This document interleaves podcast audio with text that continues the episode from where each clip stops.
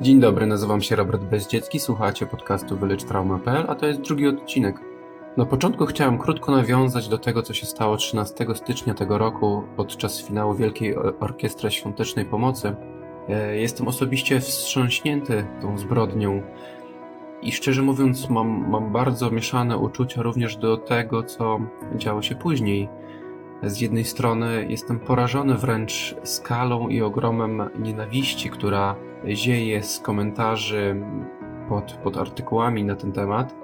Przypomina mi się to, co kiedyś powiedział Gabor Mate, kanadyjski psychiatra, specjalista od uzależnień i traumy.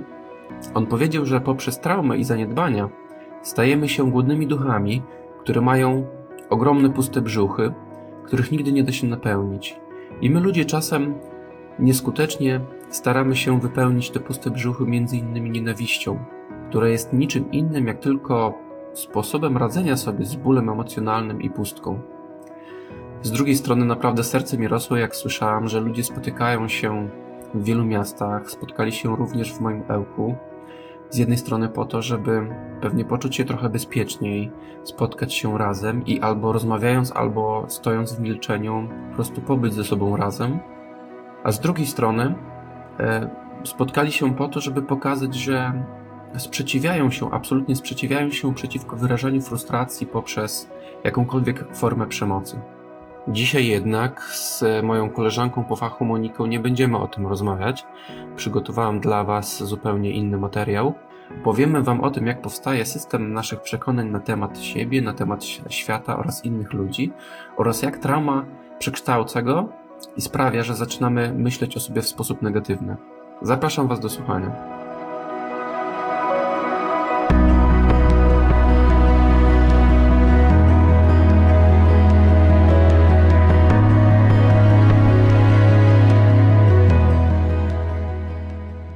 dobry. Witam Was e, po raz drugi w podcaście wylecztrauma.pl. Jest dzisiaj ze mną Monika Faderewska. Moniko, przedstaw się proszę słuchaczom. No już jak e, mam na imię i nazwisko, to już e, Robert powiedział. Mm, jestem psychotraumatologiem, jestem też inter, interwentem kryzysowym. Pracuję w Warszawie, przyjmuję prywatnie. Jeżeli chodzi o, o to, co spowodowało, że zostałam psychotraumatologiem, to w pewnym momencie mojej nauki psychologii zauważyłam, że są osoby, które zgłaszają się wielokrotnie do psychologa. Są osoby, których terapia wystarcza na krótki czas. Można powiedzieć, że jakby nie każdemu pomagała, a już na pewno nie każdemu na stałe że jest coś takiego, co powoduje, że te formy terapii, które do tej pory znałam, nie dla wszystkich są skuteczne. I spotkałam na swojej drodze bardzo energetyczną, charyzmatyczną osobę, mianowicie dr Elżbietę Ścigałę. Tak, jednym z wykładów na, na, na studiach pięcioletnich i ona właśnie zaczęła mówić o traumach szczególnie o traumach e, takich rozwojowych, które pojawiają się mm, na samym początku życia. I to mi się zaczęło układać, że są takie sytuacje w życiu człowieka, mianowicie sytuacje traumatyczne, które są właśnie takim podłożem, to są korzenie potem kłopotów, problemów psychicznych czy problemów w funkcjonowaniu. I po prostu to mi się wydało jakoś najbardziej skuteczne i dlatego zaczęłam zajmować się psychotraumatologią i, no i zostałam psychotraumatologiem. Podsumowując, po prostu uważam, że znalezienie tej sytuacji źródłowej, często sytuacji traumatycznej, to jest właśnie klucz do skutecznego pozbycia się problemów psychologicznych. Mhm. A co jeszcze? Tak, mów. Hmm, chyba, chyba chciałaś jeszcze dokończyć e, o sobie mam wrażenie jeszcze coś dopowiedzieć, to proszę bardzo. No, chciałam tylko powiedzieć, że e, absolutnie psychotraumatologia też jest moją pasją mm, i chyba innej na tę chwilę nie mam. E, prywatnie jestem mamą trzech córek. E, lubimy zwierzęta, mamy cztery koty i dwa króliki. No i tak sobie żyjemy. Ja psychologią, dzieci szkołą, w międzyczasie zwierzaki. Także tyle o mnie też e, prywatnie, bo myślę, że dobrze też jest tam parę słów tak powiedzieć o sobie. ale jakoś tak się uczłowieczyć. Jasne, dziękuję Ci bardzo. Zaczęłaś mówić o tym, że na którymś z wykładów dowiedziałaś się, co to jest trauma rozwojowa. Tak. E, to, to jest trochę takie nowe pojęcie, gdybyś mogła je troszkę nam przedstawić? Mhm. Chodzi o to, że rodzice, e, szczególnie matka, aczkolwiek ostatnie badania pokazują, że rola ojca była do tej pory niedoszacowana, tworzą z dzieckiem pewną więź. I te więzi dzielą się na cztery rodzaje. Może inaczej, więzi, e, więzi dzielą się na dwa rodzaje, na bezpieczne i pozabezpieczne. I rodzajów tych pozabezpiecznych są trzy. To jest styl e, unikowo-lękowy, ambiwalentny i e, zdezorganizowany. Ten, który jest więzią bezpieczną, no to nazywa się bezpieczny. I szacuje się, że mniej więcej populacja dzieli się pół na pół, że pół populacji miało szczęście być w więzi z rodzicami bezpiecznej, a pół nie. Aha. Czyli w jednej z tych, z tych trzech. I teraz co się dzieje? W momencie, kiedy człowiek się rodzi, jego mózg jest bardzo niedojrzały. E, jego mózg, e, można powiedzieć tak, e, to będzie takie nieprofesjonalne, ale mi przychodzi teraz do głowy, myśli emocjami, w zasadzie tylko emocjami, ponieważ nie ma jeszcze rozwiniętych tych umiejętności takich poznawczych, więc chociażby nie zna słów. I teraz mhm. odbiera świat bardzo właśnie tak zmysłami i emocjami. Dlatego jest mu potrzebny uśmiech, ciepło, poczucie bezpieczeństwa. W momencie, kiedy rodzice z jakichś powodów tego nie dają, na przykład uważają, że dziecko należy wychowywać w taki sposób, że, żeby się wypłakało, e, albo żeby go nie nosić, bo się go rozpieści. Aha. E, więc e, to powoduje, że mózg nie ma szansy nauczyć się, jak to jest być bezpiecznie. W zasadzie wychodzi, wchodzi na stałe w taki tryb zagrożenia. No i buduje różne mechanizmy, które mają mu to poczucie bezpieczeństwa e, w jakimś tam stopniu zapewnić. Ale bez pozytywnych emocji mózg na poziomie takim biologicznym nie rozwija się prawidłowo. To znaczy, buduje się mniej połączeń, mniej, mniej się wytwarza e, osłonek mielinowych czy mielinowych, które potem mm, służą do przewodzenia różnych informacji. Mm, i człowiek generalnie wchodzi potem w etap takiego już, kiedy zaczyna mówić i później z takim nastawieniem, że generalnie na świecie nie jest zbyt bezpiecznie. A jak nie jest zbyt bezpiecznie, to na przykład więcej się boi, więcej się złości. Czyli główną taką, takim motorem, motywac motywacją takiego człowieka są strategie walcz, uciekaj albo zamroź się, czyli takie, które się stosuje w sytuacjach zagrożenia. Takie można powiedzieć trochę odzwierzęce.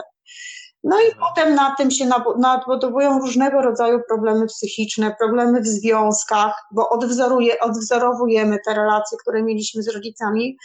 Nie robimy tego na poziomie absolutnie świadomym, po prostu nie umiemy inaczej, nie znamy innych sposobów. Mm, I badania też pokazują, że bardzo silnie korelują późniejsze wydarzenia stricte traumatyczne z właśnie pozabezpiecznymi stylami więzi. Tak jakby te osoby trochę, można powiedzieć tak zupełnie prosto, y, przyciągają potem zdarzenia traumatyczne. Można powiedzieć, że są bardziej podatne? Tak, na... tak, tak, tak. Bardziej, bardziej są, e, tak, bardziej są podatne. Co ty, I co za tym idzie, też bardziej są podatne na potem zaburzenia po stresie traumatycznym, po zdarzeniach traumatycznych, ponieważ nie mają tych fundamentów, które człowiekowi z bezpiecznego stylu więzi pozwalają sobie z tymi zdarzeniami traumatycznymi radzić. Mhm, czyli można powiedzieć, że ta bezpieczna więź jest taką formą zabezpieczania przed silnie stresującymi wydarzeniami, jakim, e, jaką, jak, czym jest trauma, tak? Tak. Mhm. Słuchaj, bo powiedziałaś wiele takich bardzo ciekawych rzeczy ze strony teoretycznej, o więzi, o której mam nadzieję, że w tym podcaście będzie dużo, o tym, jak ona, jak, jak istotna jest dla rozwoju dziecka, jak wpływa na E, na to, że później lepiej sobie lub gorzej radzimy z traumami. Ale mhm. powiedziałaś, że właśnie mm, te traumy rozwojowe, te, te, te, okresy związane z budowaniem się więzi bezpiecznej lub pozabezpiecznej, to było coś, co zwróciło Twoją uwagę. Mhm. Zastanawiam się, jakby skąd takie zainteresowanie akurat tym okresem, akurat tymi kwestiami relacji małe dziecko, rodzic u Ciebie konkretnie? Hmm. Wiesz co, e, też e, teraz e, można powiedzieć, że mogę tam pewne rzeczy projektować, jakieś nakładki robić, natomiast myślę, że ja też nie byłam wychowywana w bezpiecznym stylu więzi, więc parę rzeczy też mi się po prostu tak jakby poukładało w mojej historii życiowej. Aha. Um, oprócz tego jeszcze zaczęłam się tym interesować z racji tego, że sama mam dzieci i one już były po tym okresie takim newralgicznym, bo ten newralgiczny okres to jest do trzeciego roku życia, ale mimo wszystko zaczęłam też większą uwagę zwracać mm, na to, jak, no, jak, jak ja się kontaktuję z dziećmi, też gdzieś tam akcenty przekładać właśnie na ten, bardziej tą sferę emocjonalną. Ale przede wszystkim zwróciło moją uwagę to, że uznałam, że to jest bardzo często, no statystyki badania mówią, że 50% e, osób w ogóle w, żyjących, dorosłych jest wychowywana w pozabezpiecznym stylu więzi. Więc e, zaczęło mnie to interesować pod kątem też terapii, żeby szukać tam, żeby szukać w dzieciństwie, żeby e, zaczęło mnie to interesować jako w ogóle fundament skuteczności terapii bo zauważyłam, że wiele osób przychodzi z problemami tu i teraz i w momencie, kiedy próbujemy je rozwiązać tu i teraz, to oczywiście poprawiamy też komfort życia, ale okazuje się, że albo to gdzieś tam wraca, albo że to jakby no nie do końca jest tak, jak sobie wyobrażaliśmy, że będzie po terapii, albo zmieniamy terapeutę, bo czujemy, że to właśnie nie to, więc przede wszystkim zaczęło mnie to interesować jako fundament do, do skutecznej, szukanie tych przyczyn w tym pozabezpiecznym stylu więzi, y, jako, jako y, droga do po prostu skutecznej terapii. Czyli czyli skuteczność terapii często może zależeć od e, tego, czy zajrzymy do naszych takich podstawowych relacji z rodzicami, czy, czy nie zrobimy tego. To, to tak. na myśli? To mam na myśli i mam też na myśli w ogóle już e, też, e, to, to jest jedno ze źródeł. W ogóle w moim poczuciu w terapii traumy bardzo ważne jest, o ile nie najważniejsze, e, znalezienie takiej sytuacji źródłowej, źródłowej, bo często jak mamy do czynienia nawet z traumą tu i teraz, to okazuje się, że to wydarzenie odpala, mówiąc tak kolokwialnie, nam inne wydarzenia. I ja to sobie wyobrażam trochę tak, że czasem popełnia się taki błąd, że leczy się y, objaw, a nie przyczynę. Czy mogłabyś nam podać przykład, co mogło, mm, co to tak naprawdę znaczy wydarzenie źródłowe? Wydarzeniem źródłowym, takim sytuacją źródłową może, tak, bo wydarzenie się kojarzy jako takie bardziej jednostkowe, natomiast ja to myślę bardziej o sytuacji źródłowej, to jest na przykład to, że ktoś przychodzi i mówi, że Często się, taki przykład teraz e, nie, nie konkretnego klienta, tylko taki przykład z głowy, że na przykład często się złości, ma wybuchy złości i tak e, ludzie mu mówią, że one są jakoś tam niekontrolowane albo nieadekwatne. No i oczywiście można pracować nad tymi wybuchami złości. Natomiast ja jako psychotraumatolog e, pytam, a jak to było w dzieciństwie? I na przykład okazuje się, że to było dziecko, które wychowywało się w rodzinie, gdzie był alkohol, gdzie była na przykład przemoc. I e, w tym czasie, kiedy się wychowywało, na przykład bardzo się bało i nie mogło wyrażać złości. I potem idziemy krok po kroku, krok po kroku, i nagle się okazuje, że te wybuchy złości są powiązane z tym, że to dziecko, kobieta albo mężczyzna, w gruncie rzeczy jest bardzo złe na matkę.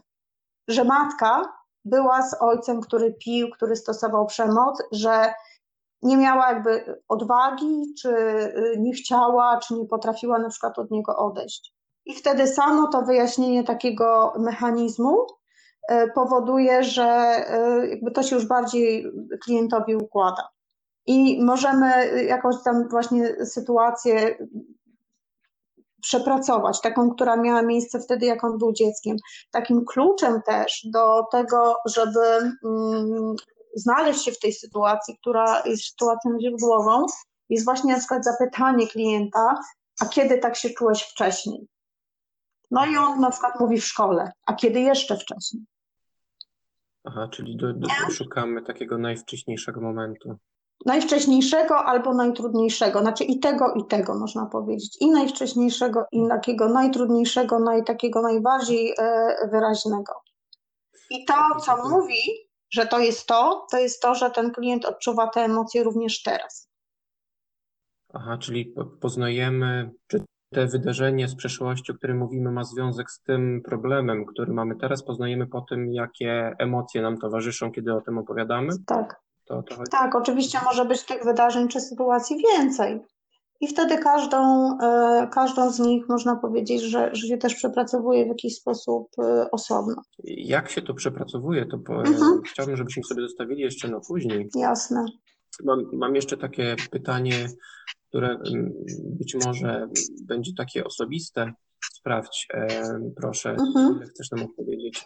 Powiedziałaś, że w Twoim życiu zdarzyło się tak, że e, też zostałaś wychowana w takim pozabez, pozabezpiecznych stylach więzi. Mhm. Zastanawiam się, jak to wpłynęło na to, jakim byłaś człowiekiem, jakim jesteś człowiekiem dzisiaj. Mhm. Um, wpłynęło to przede wszystkim tak, że ja mam um, na moje oko i też z tym pracuję, e, podwyższony poziom lęku. Aha. Podwyższony poziom lęku. Mam na pewno duży lęk przed bliskością, bo ja zdefiniowałam stronę mojego taty jako y, styl przywiązania, styl więzi unikowy a ze strony mojej mamy taki w kierunku ambiwalentnego, czyli trochę tak nie, nie do końca y, wiedziałam, kiedy czego się można spodziewać. Aha, aha. Czy, czy, czy, czyli to, w jaki sposób rodzice cię wychowywali, e, wpłynęło na to, jak, jak ty sobie radzisz z lękiem? Tak. I wpłynęło na to, jak, jak bezpiecznie czujesz się w relacji, bo mówiłaś też o bliskości. Tak, tak, tak.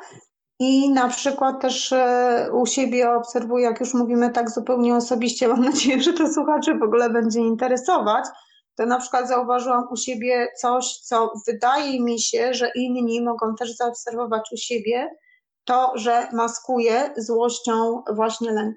Że jak się czegoś boję, to jakby objawem, który u mnie widać, jest to, że się złoszczę.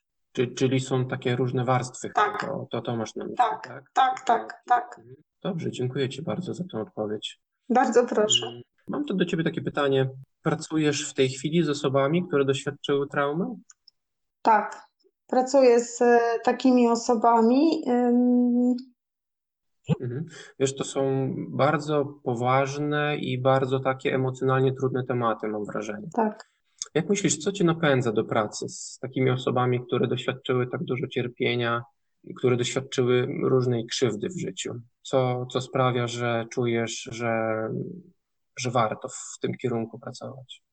To trochę wiesz co, to co już mówiłam, że wydaje mi się, że to jest skuteczne i że te osoby tak krok po kroku wychodzą coraz bardziej takie też rozumiejące, co się z nimi dzieje, a co za tym idzie, też to zwiększa szanse na to, że będą mogły panować nad swoimi reakcjami, że też rozumieją, dlaczego tak reagują, a nie inaczej. A to już jest jakby mniejszy krok do tego, żeby następnym razem zareagować e, inaczej. To, że oni na przykład mówią, wie pani co, nie myślałem nigdy w ten sposób o tym. Teraz mi się to wreszcie układa. Ja teraz nareszcie wiem, co się ze mną dzieje. Ja to rozumiem. Ja nie mam poczucia, że jestem jakiś inny, dziwny, że zwariowałem, że nikt mnie nie rozumie.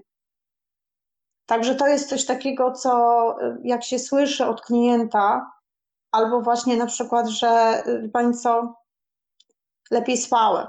Jakoś tak w ogóle się czuję inaczej, jakoś tak y, inaczej na to wszystko patrzę. To już tak nie, nie, nie wystaje mi w codziennym życiu. To jest jakoś takie już y, oswojone, jest mi po prostu lepiej no to jest to, co, co po prostu powoduje, że się idzie do pracy i, no i czuje się, że się robi coś sensownego. Mogę jeszcze powiedzieć, że mam porównanie, bo mam za sobą wiele lat pracy w korporacji, więc naprawdę to, to, że robi się coś dla drugiego człowieka jest bardzo, bardzo takie mm, motywujące i napędzające. E, o to chciałem zapytać, że, że, że owszem, pracujemy jako terapeuci i często widzimy, jak nasi, nasi klienci poprawia im się komfort życia z jednej strony, mogą, mogą popatrzeć na swoje życiowe problemy z troszkę innej perspektywy, z takiej bardziej e, zdrowej, nie wiem, czy to jest dobre określenie, mhm. ale patrzenie właśnie samo na to, jak oni się zmieniają i jak lepiej sobie radzą, to jest właśnie to, co mówisz, że to jest takie przyjemne uczucie. Mam wrażenie, że to u ciebie się właśnie też pojawiło, głos ci się zmienił, kiedy o tym mówiłaś. tak, tak, zdecydowanie. Zdecydowanie to jest e, no, bardzo przyjemne uczucie. Takie też poczucie sukcesu, poczucie takiego też docenienia, no po prostu poczucie, że jest się komuś potrzebnym i że ta praca ma sens. Aha, bardzo bliskie mi jest to, co mówisz. Słuchaj, jaka jest główna zasada, motto, credo, którym kierujesz się w swojej pracy albo w całym życiu? Tak, e, jest takie motto, które nawet nie wiem, czyje jest, gdzie się na których zajęciach właśnie oczywiście z traumy usłyszałam. Mam je też na swojej wizytówce i też na stronie swojej i pewnie jak ktoś będzie chciał poszukać na profilach e, i na Facebooku czy na e, LinkedInie, to ono brzmi, żebym teraz nie przekręciła. Życie nie jest problemem do rozwiązania i z rzeczywistością do przeżycia. Powiedz, jak to rozumiesz? Żeby nie podchodzić właśnie do y, życia i do tego, co się w nim dzieje, jak po prostu do kolejnego problemu, do tego, y, że trzeba sobie z czymś, nim, z czymś walczyć, z czymś się uporać, coś rozwiązywać, tylko traktować to jako y, element życia, bo życie sensem życia jest życie i to są elementy życia. I trzeba po prostu je przeżywać, żeby i tak prawdziwie przeżywać, właśnie emocjonalnie, mimo że czasem one są trudne, bo, bo na tym polega życie. Czyli to jest taka postawa wobec życia, która akceptuje, że są okresy trudne po prostu. I że z jednej strony możemy z nimi walczyć, co będzie mam wrażenie, wywoływało jakiś dyskomfort, a z drugiej mhm. strony możemy je po prostu przyjmować jako coś naturalnego, jako coś, co niekoniecznie musi nas niszczyć, mhm. ale też, nie wiem, bogacać? O to chodzi? E, jeszcze raz ostatnie słowo, nie usłyszałam? Bogacać? Tak, tak. Tak, tak żeby żyć, po prostu żyć. E, I nie starać się też e, nadmiernie kontrolować tego, co się wydarza, czy ma wydarzyć bo życie jest tu i teraz i tylko to, i tylko to. Wszystko, co było i wszystko, co będzie, tak trochę może filozoficznie tutaj y, zaprezentuję mój pogląd, chociaż na filozofii się nie znam w ogóle, ale no, ja mam takie przekonanie, że tylko to, co tu i teraz istnieje. Aha, aha. Tak, no te, te, tu i teraz myślę, że w tym podcaście też będzie się pojawiać, ponieważ e, jest to ważny element terapii, być tu i teraz. No, zdecydowanie. Nie, nie w przyszłości, ale dziękuję, zostawmy to tak, jak, e, jak o tym powiedziałaś. Dobrze. Chciałbym, żebyśmy się przenieśli teraz do drugiej części naszej rozmowy. Mhm. Prosiłem Ciebie do, tej, do naszego spotkania po to, żebyśmy troszkę porozmawiali o negatywnych przekonaniach na własny temat u osób, które doświadczyły traumy. Te negatywne przekonania mogą być najróżniejsze. Niektóre mhm. osoby mówią, że e, obwiniam się za to, co się stało. Inne mhm. osoby mówią, że w niektórych sytuacjach życiowych e, czują się tak, jakby zupełnie życie nie zależało, przepraszam, te sprawy nie zależały od nich, że są bezsilne, mhm. nie mają kontroli nad sytuacją. Mhm. Powiedz, jak, jak u Ciebie to jest w tym kontekście Twojej pracy? Jak, jak Twoi klienci, Twoi pacjenci mówią o tego typu problemach?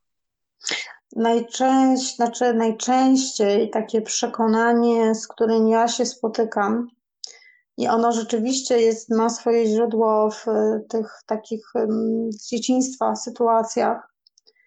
To jest, e, jestem bezwartościowy. To jest Aha. przekonanie, które dotyczy poczucia własnej wartości. Jestem do niczego, jestem gorszy niż inni. Natomiast e, po zdarzeniach jednorazowych, takich traumach typu wypadek samochodowy, no to czy na przykład jakiś napad, to one dotyczą e, najczęściej właśnie tego, co ty już powiedziałeś, czyli tego poczucia kontroli, że coś zależy ode mnie, no i poczucia bezpieczeństwa, tego, czy, e, że ludzie zaczynają myśleć, że świat jest zły, że wszyscy ludzie są źli, że przytrafi mi się to na pewno drugi raz. Natomiast e, ja chyba najczęściej spotykam się z takim najwyraźniejszym dotyczącym poczucia własnej wartości. Jestem gorszy niż inni.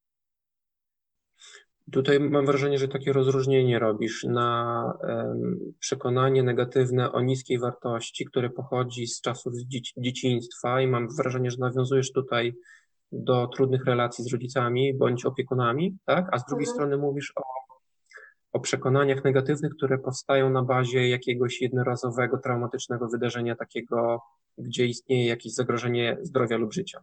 To tak, znaczy to, co trzeba y, tu powiedzieć, to nie jest tak, że do konkretnego zdarzenia traumatycznego jest przypisane jakieś konkretne przekonanie.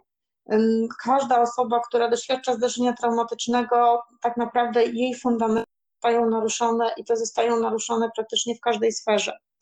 I te przekonania mogą dotyczyć, e, czy to przy traumie rozwojowej, czy, czy, czy, czyli poza, e, przy tych pozabezpiecznych stylu więzi, czy poza, poza e, przepraszam, czy przy traumie typu wypadek samochodowy, czy napad, no, czy gwałt, to um, one mogą, mogą dotyczyć wszystkich tych takich najistotniejszych dla człowieka sfer życia, więc poczucia bezpieczeństwa, poczucia zaufania do siebie i do innych, poczucia wpływu i kontroli, poczucia właśnie własnej wartości, czy dotyczące intymności.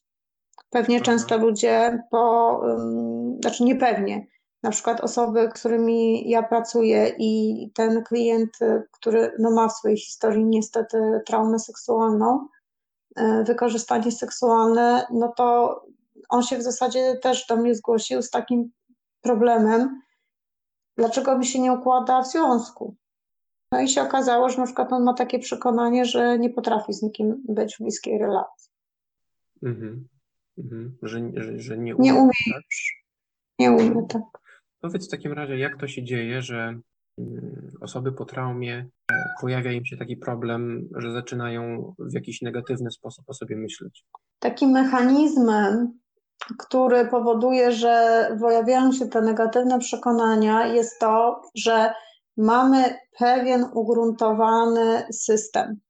Właśnie system przekonań. Myślimy o rzeczywistości w pewien sposób określony.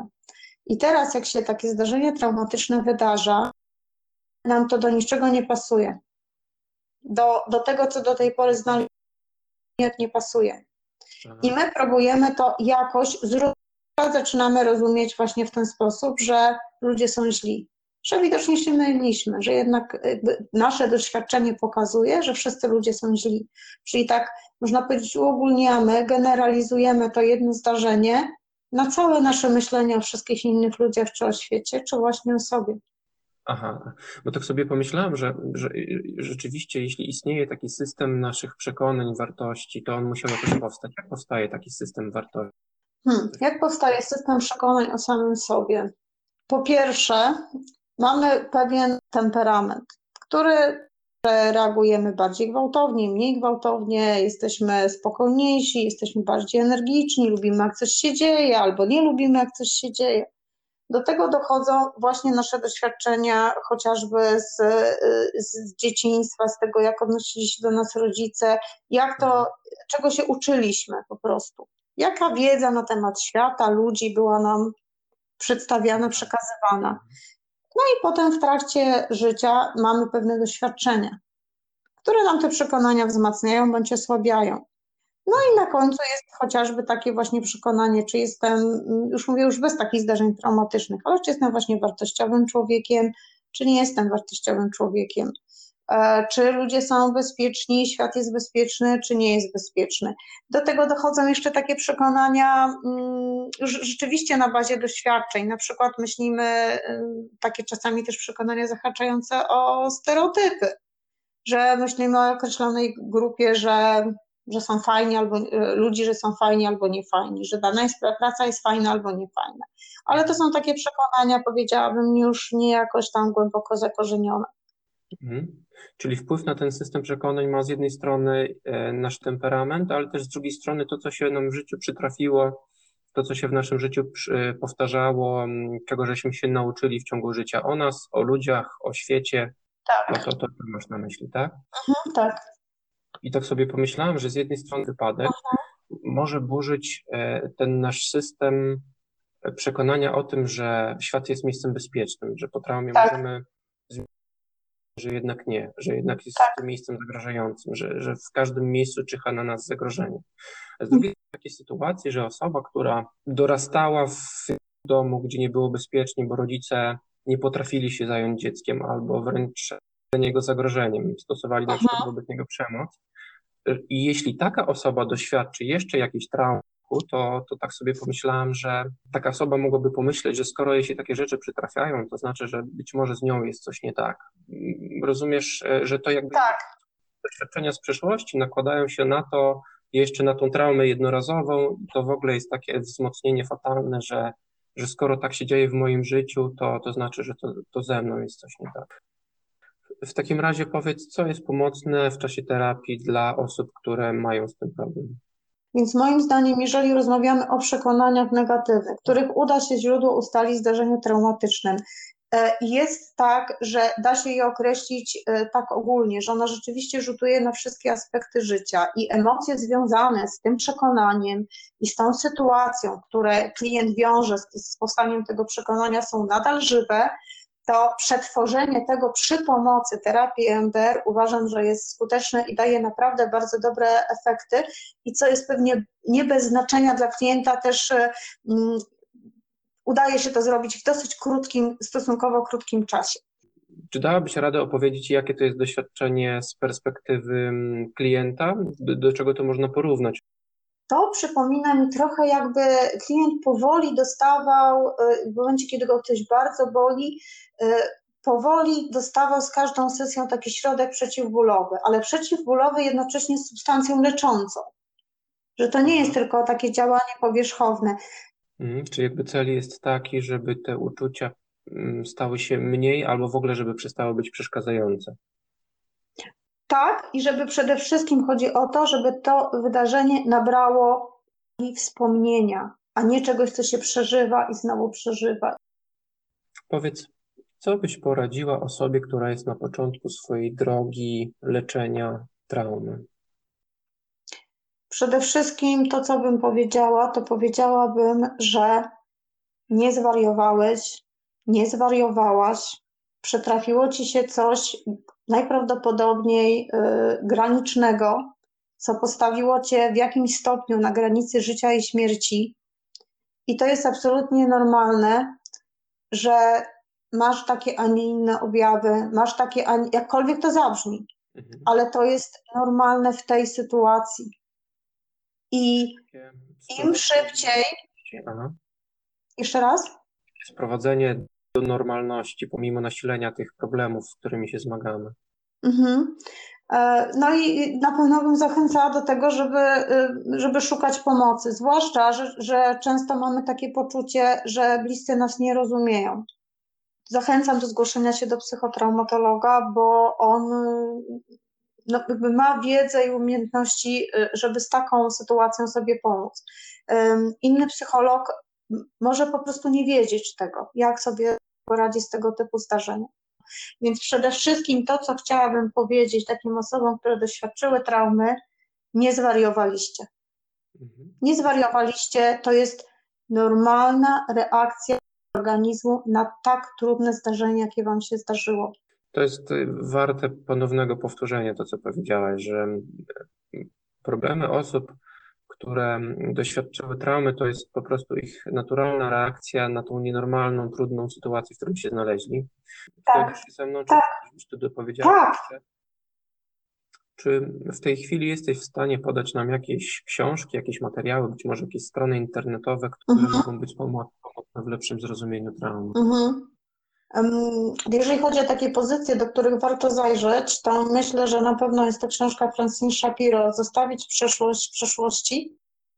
E, I taka pozycja trochę mniej e, naukowa, mm, taka bardziej mm, przyjazna, chociaż ta e, Francis Shapiro jest bardzo takim językiem przystępnym napisana, jest bardzo dużo przykładów, bardzo dużo przypadków pacjentów opisanych. Natomiast ta druga, do której warto zajrzeć, to jest Dlaczego zebry nie mają wrzodów.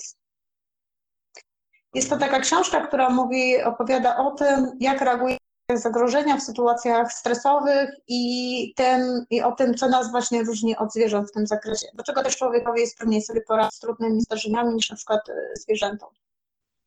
W jaki sposób można się Można się ze mną kontaktować e, przez telefon. To jest 501 000262. Można się ze mną kontaktować przez maila E, faderewska Monika. Więc to są takie źródła kontaktu, które, mm, przez które możemy się po prostu umówić na wizytę, na konsultację. Tak jak już wspomniałam na początku, ja pracuję w Warszawie. E, no, przez Facebooka oczywiście, też mam profil na Facebooka, no jakby ktoś był bardziej taki y, zawodowy i Tina też y, również mam tam profil. No i uwaga, uwaga, niespodzianka, to jest naprawdę przedpremierowe, świeżutka, jeszcze ciepła strona, ciągle mhm. jeszcze um, szlifowana i, i, i dopieszczana i tam pojawiają się um, nowe rzeczy, ciągle ją um, udoskonalamy. To jest www.bezpieczna myślnik przestrzeń, czyli przestrzeń bez polskiego znaku.pl. Tam też są te kontakty, o których wspomniałam na tej stronie, więc e, jeżeli ktoś jest z Warszawy, byłby zainteresowany, potrzebowałby pomocy, no to ja zachęcam do kontaktu, mm, no bo zdrowie, czy to fizyczne, czy psychiczne, uważam, że jest jednak najważniejsze. Super, gratuluję strony internetowej, bo jeszcze jakiś czas temu próbowałam Cię znaleźć. Nie, nie, nie, znaczy w ogóle, znaczy ona jest, natomiast y, trzeba wpisać pełny adres, żeby się do niej dostać. Jeszcze jest taka no jeszcze nie miałam takiej odwagi, żeby tak się tutaj ogłosić, więc naprawdę przedpremierowo specjalnie dla naszych słuchaczy. Fajnie, fajnie, że można w ten sposób łatwo Cię znaleźć. Monika, bardzo dziękuję Ci za naszą rozmowę. Mam wrażenie, że taka dobra piguła wiedzy nam się dzisiaj udzieliła. No, też tak myślę. No jak tak jak mówiłam, no hobby to moja praca, znaczy wróć, e, trauma to moja e, praca i też hobby, także naprawdę ja mogę o tym e, bardzo długo, bardzo jest w memu sercu ten temat, że na, na, na pewno powiedziałam bardzo dużo. Tak, powiedziałeś bardzo dużo, myślę, że bardzo dużo po, pomocnych rzeczy. Jeszcze raz dziękuję Ci bardzo. Do usłyszenia. I do usłyszenia. Notatki z tego odcinka, czyli wszystkie najważniejsze informacje oraz linki znajdziecie na stronie www.wylecztraumę.pl łamane na 02. Dziękuję Monice, że znalazła czas, żeby ze mną porozmawiać. Mam takie poczucie, że Monika świetnie przygotowała się do tej rozmowy. W ogóle muszę Wam się przyznać, że nagrywanie rozmów z moimi gośćmi daje mi naprawdę bardzo dużo e, przyjemności i satysfakcji. Wiele tematów zostało nieporuszonych, nierozwiniętych. Myślę, że w kolejnych odcinkach niektóre tematy będą się powtarzać i e, w miarę możliwości będziemy z innymi osobami je nadal rozwijać, żeby były bardziej zrozumiałe. Bardzo mi zależy, żebyście w jakiś sposób dali mi znać o tym, jak oceniacie kolejne odcinki, co Wam się podobało lub e, czego Wam brakowało. I możecie to zrobić komentując mój podcast, moje odcinki na mojej stronie internetowej, na stronach odpowiednich odcinków lub na Facebooku e, fanpage Wylecz Traumę. W komentarzach możecie też umieszczać informacje o tym, o czym najchętniej byście posłuchali w kolejnych odcinkach. To pomoże dostosować mi ten podcast do, do Waszych potrzeb i do Waszych oczekiwań. Już niedługo chciałbym opublikować kolejny odcinek. Z moją następną rozmówczynią będziemy rozmawiać o natrętnych wspomnieniach z przeszłości. Jeśli nie chcesz przegapić kolejnego odcinka, wejdź na stronę www.wylecztrauma.pl i kliknij zapisz się do newslettera. Tymczasem do usłyszenia i życzę Wam dużo spokoju.